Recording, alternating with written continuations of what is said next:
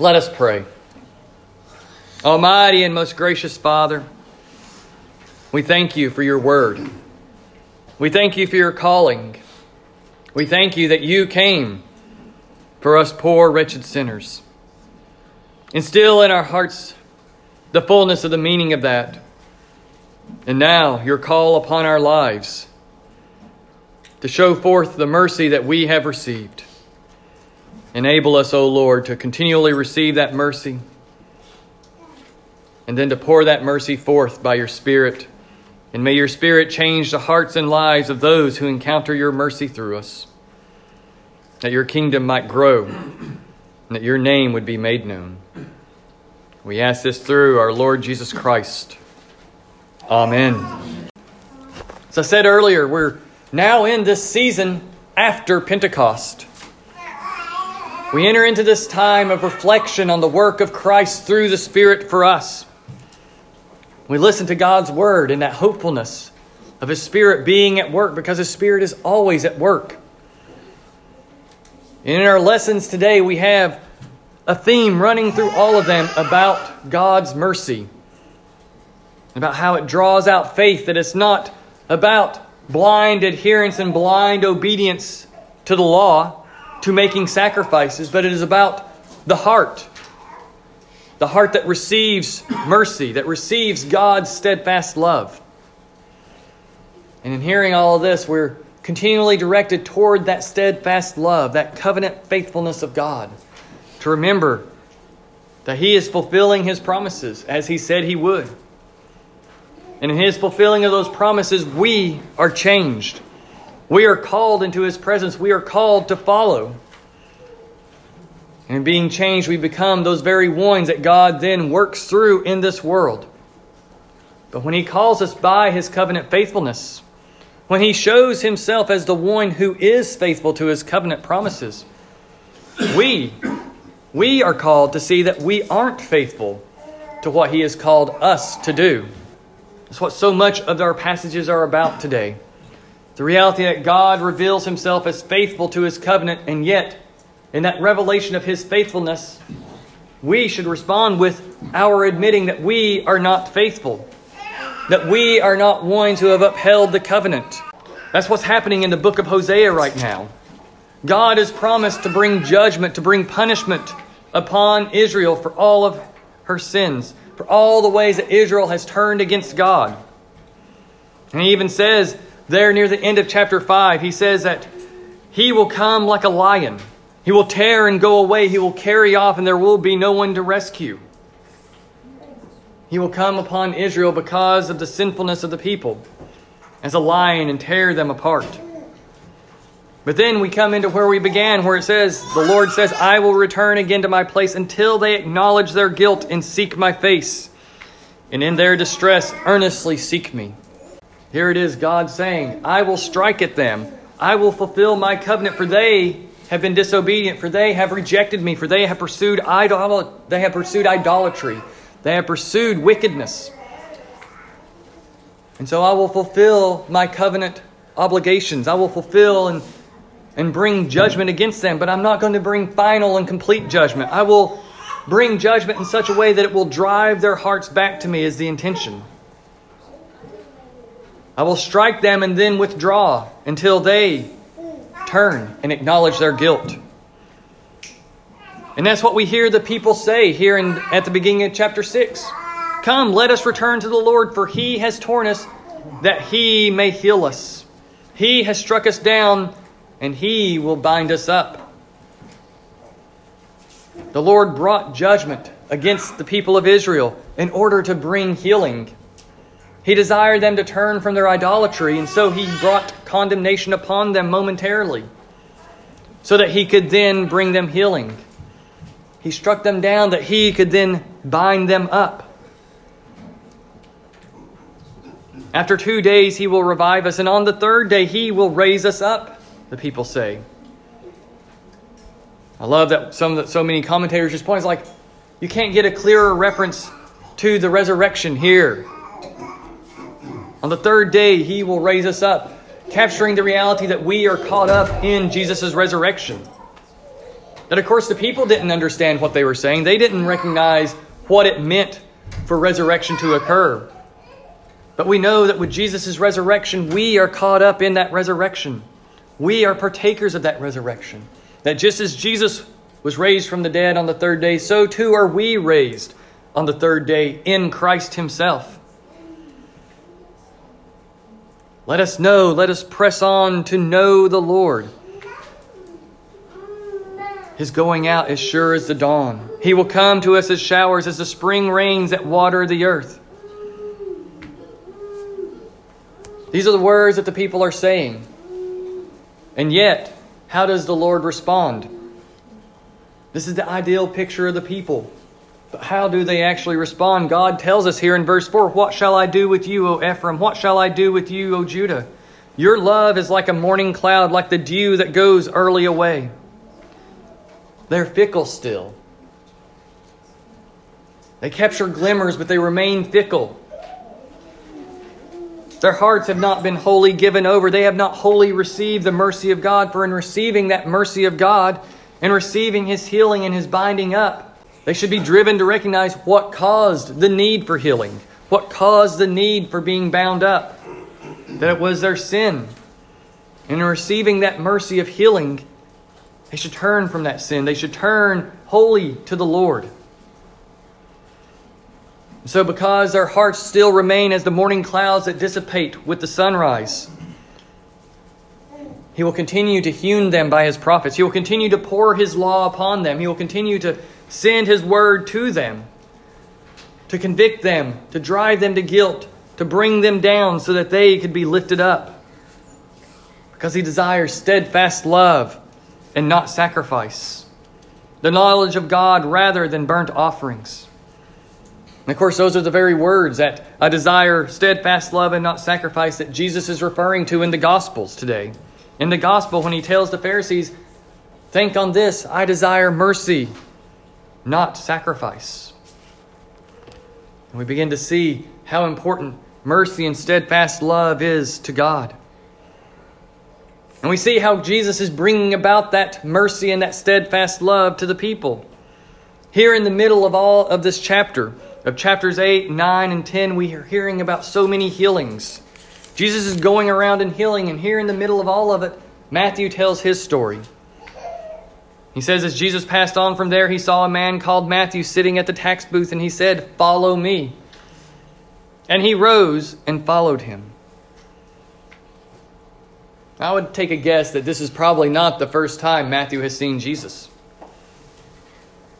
Jesus has been traveling around in Galilee, in Capernaum, in Nazareth, moving around through the cities, preaching and proclaiming the good news. We know when we look at the Gospel of John and the Synoptic Gospels of Matthew, Mark, and Luke, that when he called Peter and John and James and Andrew, that was not the first time they had met Jesus.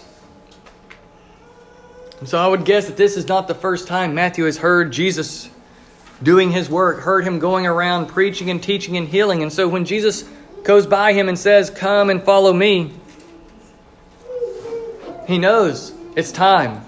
It's time to quit listening and resisting my heart, listening to the sin within, resisting that my heart is being changed by the words of this man. It's time to just simply give up and follow. And of all the people for Jesus to call to himself, of all the people for him to demonstrate God's steadfast love to, is a tax collector. One of the lowest of the low.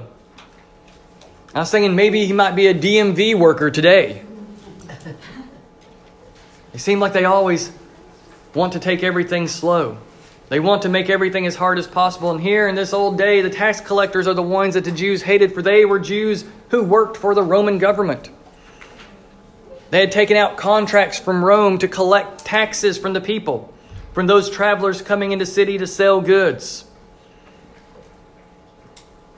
And as they collected the money that they would be giving to Rome, or maybe they had possibly paid in advance what Rome wanted, and now they were collecting to recoup their expenses, they would add on to that in order to earn a living, in order to make money, in order to grow their own wealth.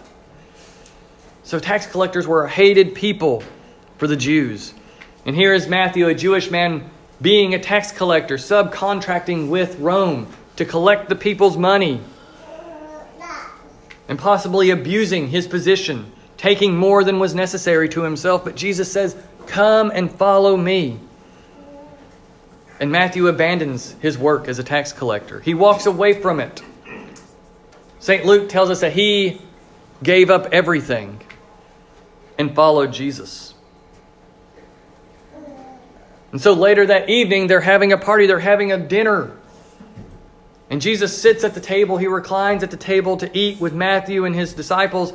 And also other tax collectors and other sinners came, and they were eating with Jesus and his disciples, which is scandalous in this time.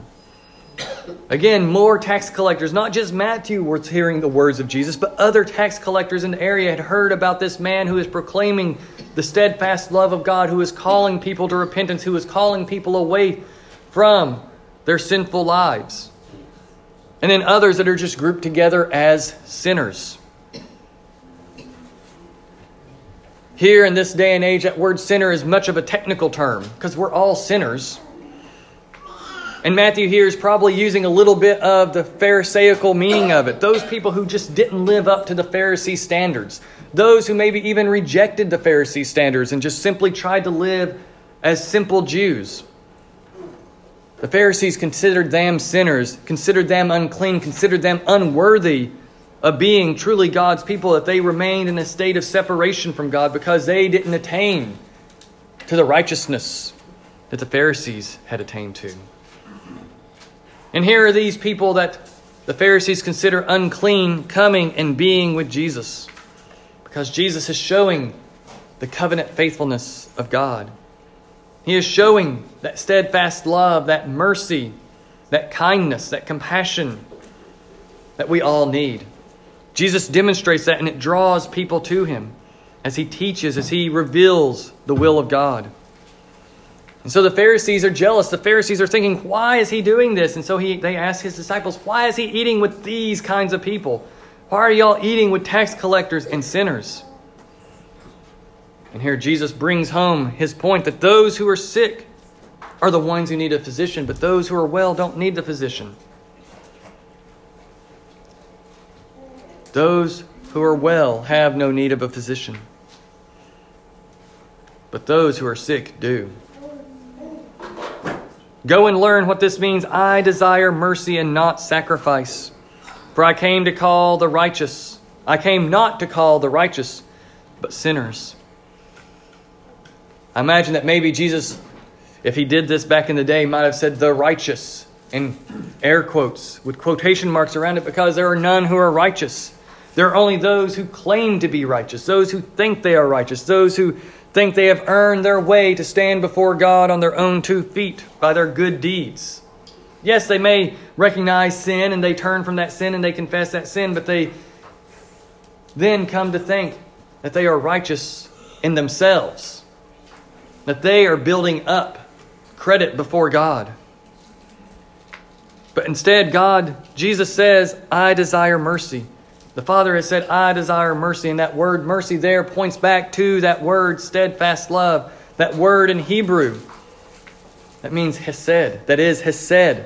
A beautiful word that means loyalty, covenant faithfulness, kindness, fidelity, loving kindness, as the King James coined it. It's a beautiful word that reminds us of who God is in and of himself. But you see, mercy and sacrifice should not be separated from one another. It's not that Jesus is saying, I desire mercy and no sacrifice. That's not what the Father was saying in the Old Testament. But due to the fact of their broken sacrifices, of their broken obedience to the law, of their mere outward participation in things without the change of heart, God would make such a striking statement, because the people had separated steadfast love, faithfulness, mercy. They had separated that from their calling toward obedience and sacrifice and giving. They had separated those two things, and so God says, I want this other thing more than this right now. But once you have this sacrifice, once you have this mercy, once you have steadfast love in your hearts from me, then the sacrifice and the obedience will fall into place because they go together. They're not meant to be separated because sacrifice is something that God had given from the very beginning. E.B. Pusey says that God had himself, after the fall, enjoined sacrifice to pursue and plead to himself the meritorious sacrifice of Christ. He had not contrasted mercy and sacrifice, who enjoined them together. But when they were contrasted, it was through man searing what God had united. Man had ripped apart mercy and sacrifice. It's as if we were to say charity is better than church-going, Pusey says. That we would understand it to mean that it is better than that church-going that separates itself from charity, that is severed from charity. For if they were united, we would not contrast the two. If charity and church-going are perfectly united together, we don't say, well, charity is better than church-going. No, we recognize that they go together. But when church-going lacks charity, then we say, charity is better. Charity is what you should have, and that would lead and bring about proper church going. They shouldn't be contrasted with one another. And that's what God is saying there in Hosea and what Jesus says here. Mercy and sacrifice shouldn't be contrasted, but because of your brokenness, because of your lack of hesed, they're pushed apart.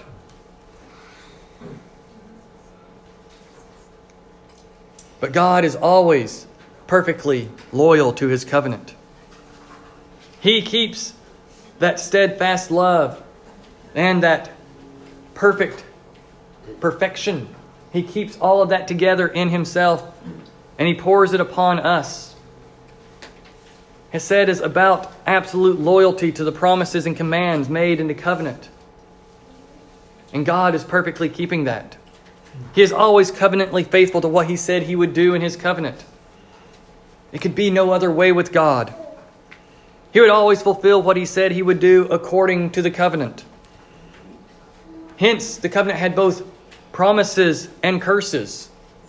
There were blessings and curses in the covenant. It was full of mercy for those who would receive the mercy, for those who would know that they themselves were covenant breakers. There was always mercy for those who recognize we can't fulfill what God demands of us. And so we cry out for his mercy. We do the things that he has called us to do as best we can while saying, have mercy on me, a sinner. And God would bring mercy upon them. But for all of those who refuse to see their need for mercy, who would refuse to see that they broke the covenant continually, that they were breaking it because of lack of devotion and loyalty and love toward God, curses would come upon them, judgment would come upon them. Because they refused to have true chesed toward God. And when they didn't have chesed toward God, they would find out that God's chesed also included judgment. That his faithfulness to the covenant included judgment against those who would ultimately reject and resist and throw away his mercies and kindness. And that's what's so strange and unique about mercy, you can say. It's always there. It's always there for the one who recognizes that he needs it. And it will overflow in abundance to that one who says, I need mercy. It comes in wave after wave for the one with true knowledge of one's need for it. For the one who doesn't think he needs mercy, there is none to be received because that person's cut himself from it. He has cut himself away from the mercy. But it's still there for that moment of recognition. For that moment of understanding, the mercy remains because God has promised mercy to all of those who recognize their need for it. And so despite how long you might resist the mercy of God, resist seeing yourself as one in need of mercy, the mercy remains ready to be poured out for that moment when that hewing law, when that tearing law finally convicts and causes you to see your guilt. And causes you to cry out finally, bring me healing, bring me mercy, bring me faithfulness towards you, O God. That's why Jesus says the one who is healthy has no need of a physician. Again, the one who is healthy doesn't need it. The one who thinks he's healthy is not seeing the need for the physician. He won't seek out the physician. He won't receive the physician when he comes to the door and enters his house. That one who says, I'm healthy, will just look at that physician and say, I don't need you. Or he might say, how dare you accuse me of not being healthy? Isn't that how we so often react to Jesus? When he points out our need, we say, how dare you accuse me of that? Or likewise, I came not to call the righteous but sinners. When Jesus comes to the house of one who believes he's righteous, that seemingly righteous one accuses Jesus. He says, how dare you accuse me of not being righteous? You come to me after saying you are seeking sinners? Are you calling me a sinner, Jesus? I don't want your forgiveness. I don't want your mercy because I'm fine the way that I am. I am no sinner, that seemingly righteous one says. I don't need you, Jesus, because you seek after sinners and I'm not a sinner. That's what the seemingly righteous one says. That's what the seemingly healthy one says. I don't need the doctor. I don't need the Savior. But we all know that the seemingly righteous is not really righteous. The seemingly righteous doesn't have that proper chesed, doesn't have that proper covenant faithfulness, or he would see that he lacks all kinds of righteousness. There's always sin, nonetheless, that has to be dealt with. When that sin is dealt with, other sin will always be revealed. And maybe that's why we're so resistant for dealing with what we consider small sins in our lives. We know that beginning that path of confessing those sins and asking for mercy for those sins will open our eyes to what is really underneath all of that. And so we immediately resist. We prefer to try to quit committing those little sins maybe, but we resist confessing them because if we do, we have to admit what is really deep down underneath those sins. But it's only acting healthy. It's only acting righteous. And if we keep up that act, we will cut ourselves off from the great physician. We'll cut ourselves off from the great healer. We cut ourselves off from the only one who is ever truly righteous. We cut ourselves off from the one who is God's covenant faithfulness embodied, who is God's chesed in this world. Covenant faithfulness is what Jesus did. And we will always lack that quality in ourselves. We don't have chesed. We don't have covenant faithfulness. And what's so strange is when we realize I don't have covenant faithfulness, I begin onto the path of covenant faithfulness. When I admit that I am a sinner, I begin on that path of salvation being worked into me. We begin to attain toward faithfulness finally. We enter into covenant faithfulness by admitting that we are not covenantally faithful. And we need one who has actually, truly exercised chesed for us. And that is what God is doing in His covenantal law. He is tearing us. He is making us recognize that we don't have chesed, that we might discover chesed. He is breaking us down with His law, condemning us, convicting us, judging us. And if we insist on remaining on that path of resisting God's law, of resisting His covenant, then we lose. We are cut off from God's mercies. We are cut off from discovering that merciful chesed. And we only receive the condemning chesed. The people seem to respond in Hosea, but they keep cutting themselves off. And so God comes close enough to tear them so that He can bring them healing through His mercies. He pours His law upon them to destroy their self-righteousness. They have all the right outward forms, but they don't have a heart that is faithful. They act like faithfulness is only about the outward things, while refusing to see that God's chesed is revealing their lack of it. And in His revealing their lack of it, there is the door of receiving the fullness of it by saying, I don't have it myself. They would be driven to cry out for the binding up, for the healing. They would cry out for the righteousness that only comes from God, that is based on faith. But they shut their ears. They shut their eyes to the actions of God. They close off their hearts to compassion. They refuse to see that the pain they experienced was actually because of their lack of faithfulness, because they had cut themselves off from God. They can't see that their lack of faithfulness, of covenantal faithfulness, is what leads to their judgment. It leads to God bearing down upon them with His law. If the people then had but seen that they were resisting, they would find healing. If they would give up resisting, they would find healing. And that is what we are called to today. To see God bring healing out of brokenness by confessing our lack of covenant faithfulness. That is the work of His Spirit in our lives this day, is to reveal that lack of covenant faithfulness, to reveal to us our need for God's faithfulness in us. Had last Sunday not been Trinity Sunday, we would have prayed for God to increase His mercy towards us, that we would have Him as ruler and guide, and so pass through this temporal world without losing the things eternal. When you think of that mercy as God's covenant faithfulness, as His chesed toward us, it's such a beautiful prayer that we are asking for steadfast love and compassion and kindness and faithfulness to be poured upon us, that we would then receive God as our ruler and as our guide. That we would be able to reconnect mercy and sacrifice, faithfulness and obedience, forgiveness, and walking in accordance with the commands that God gives us. That's what we are praying for when we ask for God's mercy for us. That we would bring together what we have broken apart. That we would see that God has united those two things together.